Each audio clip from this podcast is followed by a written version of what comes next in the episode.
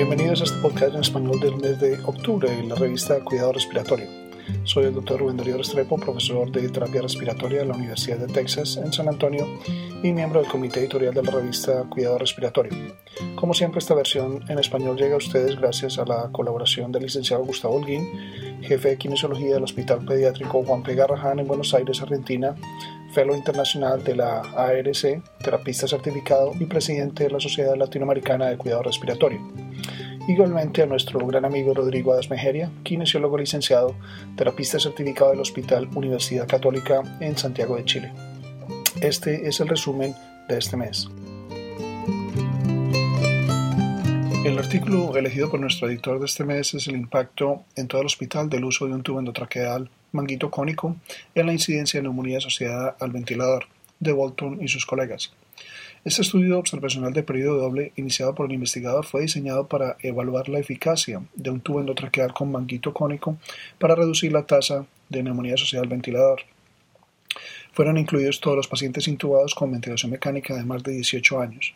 Durante el periodo de línea de base se utilizó un tubo endotraqueal estándar con un manguito en forma de barril. Todos los tubos endotraqueales en todo el hospital fueron reemplazados con un tubo endotraqueal con manguito cónico llamado taper guard. La variable de resultado principal fue la incidencia de neumonía social al ventilador por mil días de ventilación. Hubo 2.849 sujetos que abarcaron 15.250 días de asistencia respiratoria. La tasa media de neumonía social ventilador fue de 3.29 por mil días de ventilación en el grupo de manguito estándar y 2.77 por mil días de ventilación en el grupo de manguito cónico, el cual no fue significativamente estadística. Mientras que la adhesión a las medidas de prevención de la neumonía social ventilador fue alta durante todo el estudio, la adherencia fue significativamente más alta durante el periodo del manguito estándar que en el periodo del manguito cónico. Los autores llegaron a la conclusión de que en el contexto de una tasa de neumonía social ventilador muy cerca de la media en las unidades de cuidados intensivos en los Estados Unidos y donde existe una alta adhesión a un paquete de prevención de neumonía social ventilador, el uso de un tubo endotraqueal con manguito cónico no se asoció con una reducción de la tasa de neumonía asociada al ventilador. La aspiración de secreciones orofaringias colonizadas es un factor importante en la patogénesis de la neumonía asociada al ventilador. Se ha demostrado que el uso de un tubo endotraqueal con manguito cónico reduce la aspiración alrededor del manguito, pero si estas propiedades son eficaces en la reducción de la neumonía asociada al ventilador no se conoce. En este estudio, los autores encontraron que el uso de un tubo endotraqueal con manguito cónico no se asoció con una reducción de la tasa de neumonía asociada al ventilador.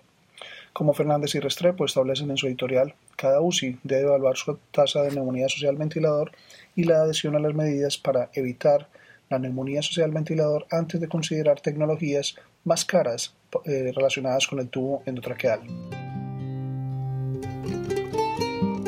Disminución de los efectos adversos de la aspiración endotraqueal durante la ventilación mecánica mediante el cambio de la práctica por Maggiori y colaboradores. Se estudiaron la incidencia y los factores de riesgo y evaluaron el efecto de las guías de práctica de aspiración. Durante un periodo de tres meses en 79 pacientes con ventilación mecánica, los autores registraron los efectos adversos en 4.506 procedimientos de aspiración. Luego se llevaron a cabo las guías de práctica y un año después, durante otro periodo de tres meses, en 68 sujetos, se registraron los efectos adversos en 4.994 procedimientos de aspiración. En el primer periodo los efectos adversos se produjeron con frecuencia. Después de la aplicación de las guías de práctica se redujeron todas las complicaciones, tanto por separado como en conjunto. La incidencia de todas las complicaciones juntas disminuyó de 60 a un 43% de los sujetos y de 12 a 5% de los procedimientos. El PIB mayor de 5 centímetros de agua es un factor de riesgo independiente para la saturación de oxígeno. Recibiendo más de 6 aspiraciones por día era un factor de riesgo para la desaturación y secreciones hemorrágicas. El uso de las guías se asoció de forma independiente con un menor número de complicaciones. Los autores llegaron a la conclusión de que la incidencia de complicaciones relacionadas con la aspiración endotraqueal se puede reducir por la aplicación de las guías de aspiración. Mayor y colaboradores evaluaron el impacto de la aplicación de las guías de aspiración en consonancia con las guías de práctica publicadas en el año 2010 de la ARC relacionadas con la aspiración endotraqueal durante la ventilación mecánica. Ellos encontraron que los efectos adversos de la aspiración se redujeron con la aplicación de esta guía. Esto tiene importantes implicaciones clínicas para cualquier persona que realiza este procedimiento en forma común. Como Tonomenopoulos señala apropiadamente en su editorial, que más trabajo es investigar las estrategias controversiales tales como el tamaño del catéter de succión, la instalación con solución salina y el uso de succión abierta versus cerrada. Nuestros próximos dos documentos se refieren a dispositivos de suministro de oxígeno portátiles. Un estudio comparativo de tres concentradores portátiles de oxígeno durante una prueba de marcha de seis minutos en pacientes con EPOC por LeBlanc y colaboradores. El propósito de este estudio fue comparar la capacidad de tres concentradores de oxígeno portátiles para mantener una SPO2 de 90% durante el ejercicio en pacientes con enfermedad pulmonar obstructiva crónica.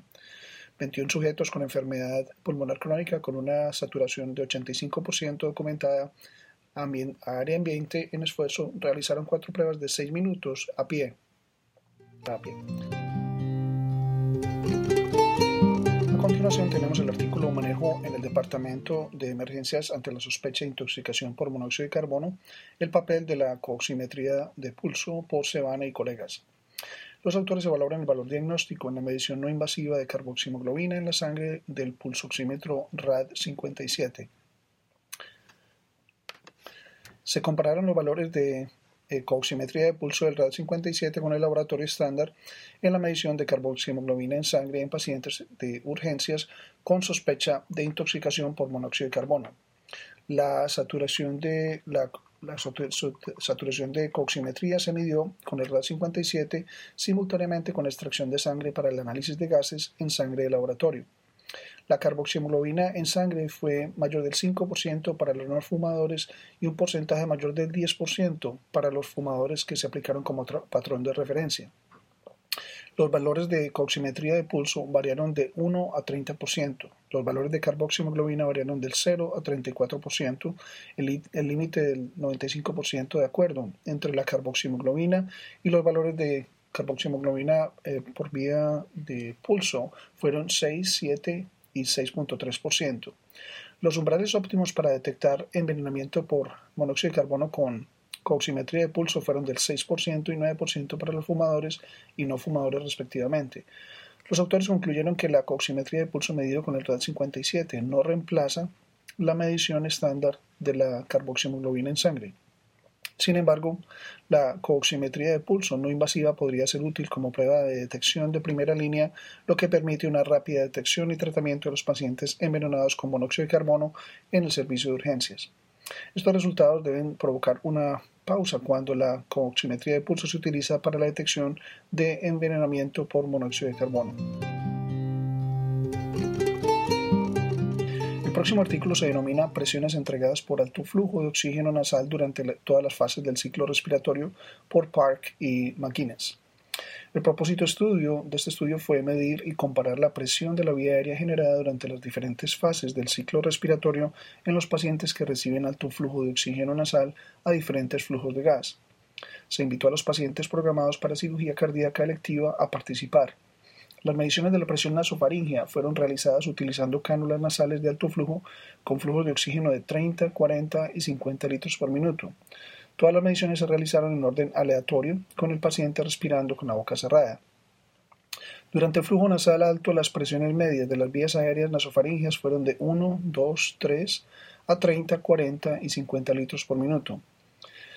Los autores concluyeron que la presión expiratoria durante el tratamiento nasal de oxígeno para alto flujo era más alta que la presión media que se informó anteriormente y esto puede explicar parte de los efectos clínicos observados con flujos nasales altos desproporcionados. Alta oxigenoterapia de flujo nasal y CPAP son modos de apoyo respiratorio no invasivo utilizado para la función respiratoria en varios grupos de pacientes. Ambas terapias proporcionan presión positiva, aunque esto varía durante el ciclo respiratorio. Resultados de la terapia de reemplazo de nicotina en pacientes ingresados a la UCI, un estudio piloto prospectivo de tipo randomizado, controlado y doble ciego por Patak y colegas. Ellos estudiaron si la terapia de reemplazo de nicotina en los pacientes en UCI afectó la necesidad de sedantes analgésicos, días de ventilación mecánica y estadía en la UCI. En una UCI de 20 camas, 40 sujetos fueron randomizados a 21 miligramos de parche de nicotina o parche de placebo diariamente hasta el egreso de la UCI, transferencia a un piso médico o 10 semanas en la UCI. Fueron 27 hombres y 13 mujeres. La edad promedio fue de 57 años en el grupo de intervención y 53 en el control. El puntaje promedio de Apache 2 fue de 14 en ambos grupos. La estadía media en la UCI del grupo de intervención fue de 4.5 días comparado con el control que fueron 7 días. El promedio de días de ventilación mecánica fue de 2 días para el grupo intervenido y 3.5 para el control. El número de días de sedación analgesia fue menor en el grupo de intervención que en el control.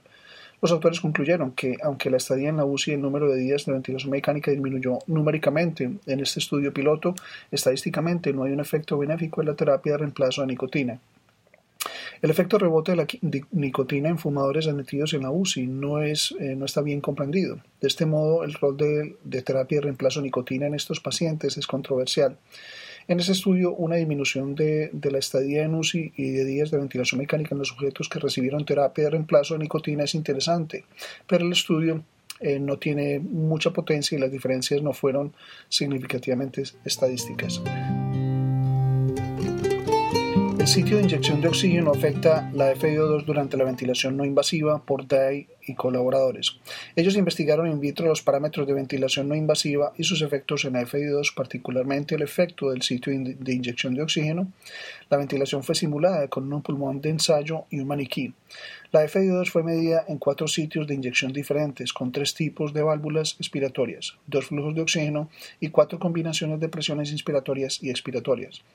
El flujo de oxígeno, las presiones y el tipo de válvula expiratoria afectaron la FI2 final.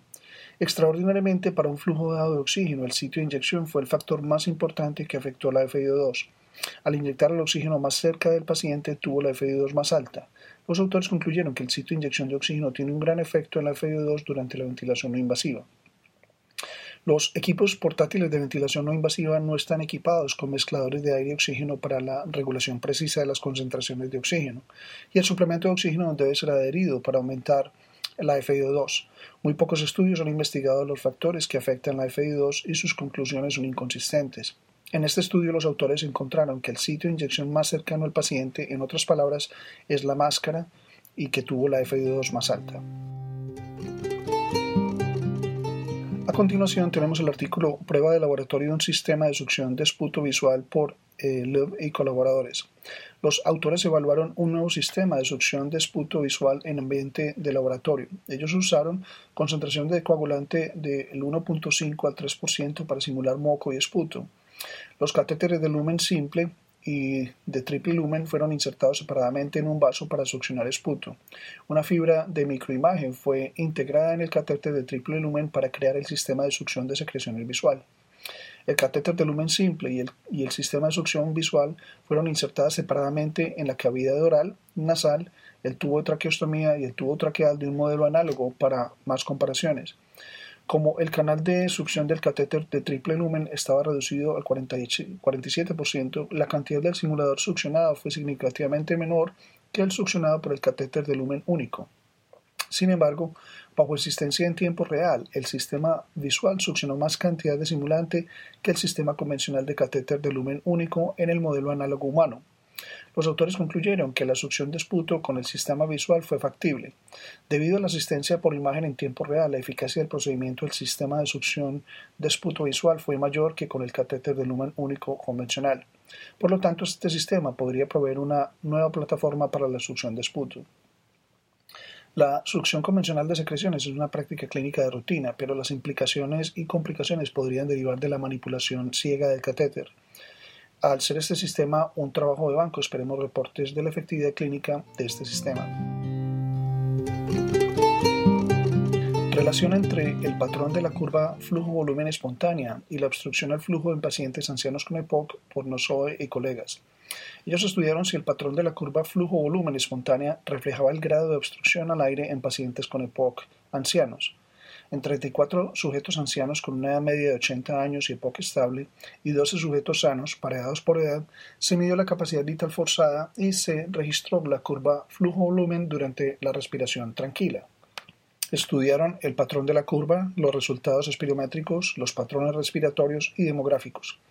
La precisión de la predicción según concavidad-convexidad de la curva expiratoria espontánea de flujo-volumen fue examinado con el cálculo de la curva de características de operador-receptor, curva, curva ROC, valores de puntos de corte, área bajo la curva, sensibilidad, especificidad. 14 sujetos con EPOC tuvieron una curva cóncava. Todos los sujetos sanos tuvieron curvas convexas. Los sujetos con EPOC que tuvieron curvas cóncavas frecuentemente tenían obstrucción más severa. El FBI1 eh, fue el predictor más poderoso de la curva expiratoria flujo-volumen espontánea y el de más alta sensibilidad y especificidad. Los autores concluyeron que la concavidad de la curva obtenida durante la respiración a volumen corriente podría ser una prueba útil para determinar la presencia de obstrucción muy severa en pacientes ancianos incapaces de realizar una maniobra de capacidad vital forzada satisfactoria. La evaluación del grado de obstrucción del flujo aéreo es importante para determinar la estrategia de tratamiento en pacientes con EPOC. Sin embargo, en algunos pacientes eh, con EPOC ancianos, la medición de la capacidad vital forzada es imposible debido a la disfunción cognitiva o disnea severa. En pacientes como estos, una prueba facial para evaluar la obstrucción de las vías aéreas, que solo requiere una pequeña serie de respiraciones a volumen corrientes, podría ser muy útil. Estos autores encontraron que con la ayuda de la curva flujo-volumen espontáneo obtenida durante la respiración a volumen corriente podría ser una prueba útil para determinar la presencia de obstrucción muy severa en pacientes ancianos incapaces de realizar una maniobra satisfactoria de capacidad vital forzada.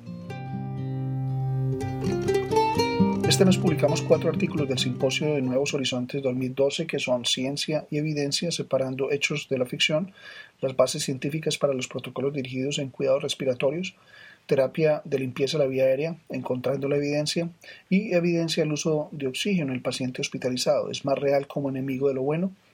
También publicamos la guía práctica clínica de análisis de gases en sangre y hemoximetría. Nuestros reportes de casos son con respecto a los tópicos de hernia pulmonar espontánea y mionecrosis diabética en un paciente con fibrosis quística. Nuestro caso docente es un tópico de eh, talcosis pulmonar por drogas intravenosas de uso. Finalmente, en el capítulo de este mes encontrarán los resúmenes científicos que serán presentados en el Congreso de la ARC en Anaheim. Esperamos encontrar a varios de ustedes allá. Los esperamos el próximo mes. Para recibir el contenido tanto de esta edición de la revista como de las pasadas, visite nuestra página web www.rsjournal.com y allí podrá suscribirse para recibir los podcasts de las próximas ediciones.